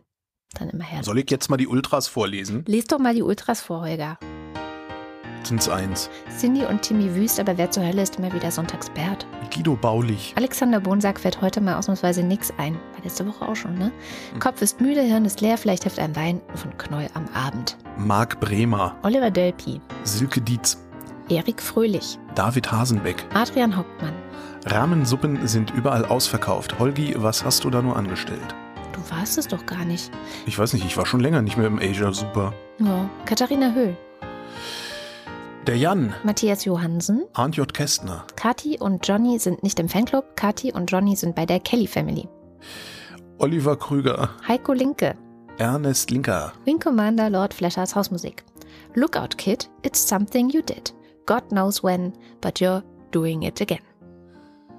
Das ist von diesem einen, der mit Ingmar Bergmann in diesem, ich komme noch drauf, okay. der hatte dann sage ich mal schon, wer A sagt, muss nicht immer auch B sagen. Man kann auch erkennen, dass A falsch war und beim nächsten Mal nicht mehr die FDP wählen.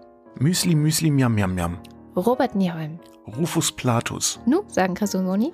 Jörg Schickis schaut in der Liste nach unten und da steht There's hope, there's always hope. Joachim Urlass. Fiete, Miam, Miam, Miam und Olaf. So, dann muss und so weiter. Jens Vieweg. Bernd und Froschi Wehmöller. Andreas Werner. Justus Wilhelm, Volker Arendt, Anita Schroven und weiter mit dem Fanclub.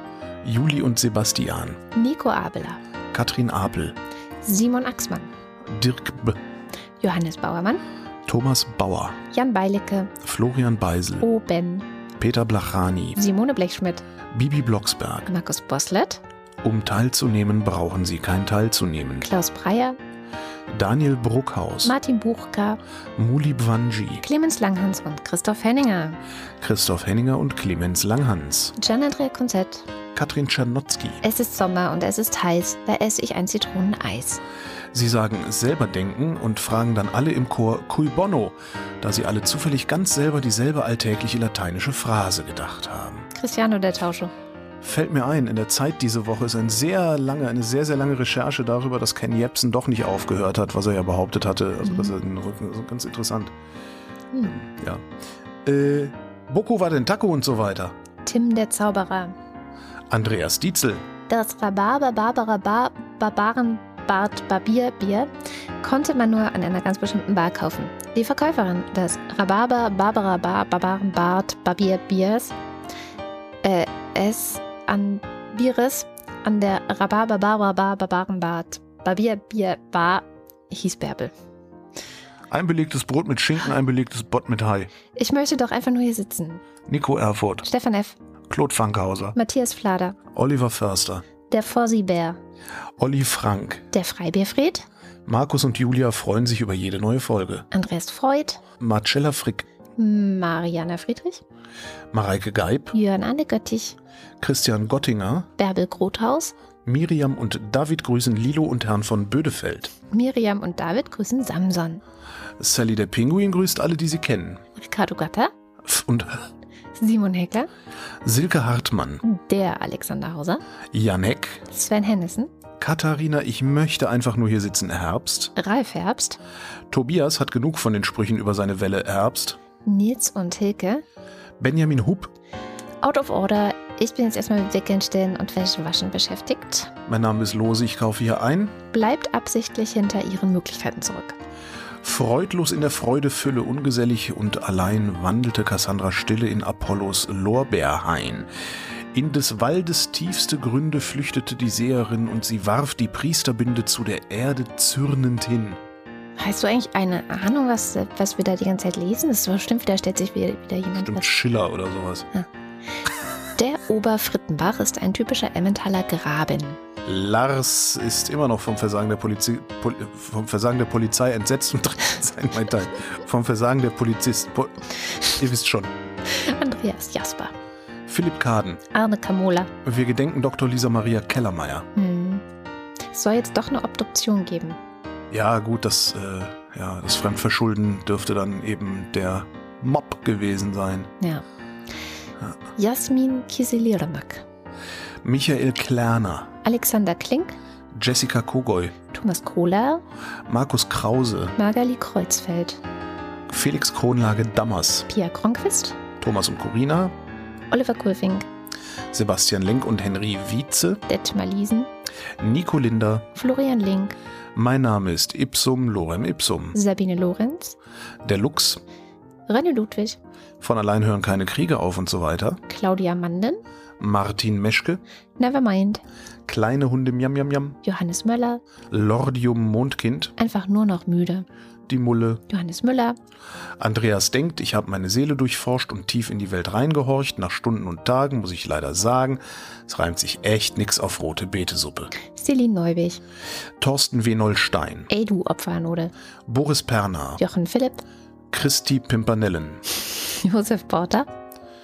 Sebastian Quapp, Axel Rasmussen. Wilhelm Reich, Geistesabwesenheit ist ein sehr schöner Zustand, sofern man Geist hat. Richard David Brecht.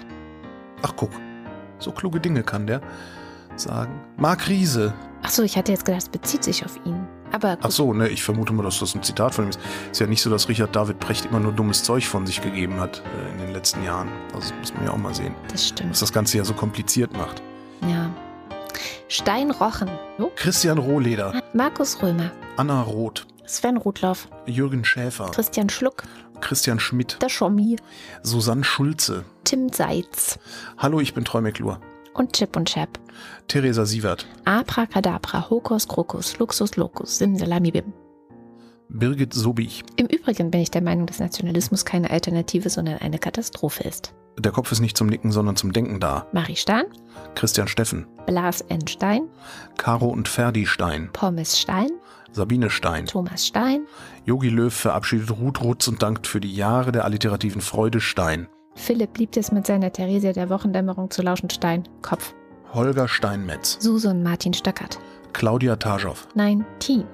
It's not a thing a sane man would do. The doomsday machine is triggered to trigger itself automatically. Designed, aber ja. Moritz Was? Tim. Was habe ich Ihnen gesagt? Die ist triggered to trigger itself. Trigger, Trigger. Triggert mich alles. Triggerwarnung. Mr. Tipp Hans freut sich über die Existenz von Andrea und der Wochendämmerung. Und Anna und Gregor sind hocherfreut, denn sie Stürzen sich mit Priscilla und Gwyneth Molesworth hemmungslos ins Nachtleben von Nether Atterthorpe. Anja aus Bielefeld geht's gut und Jan hat Covid. Nee, Kati und Joni.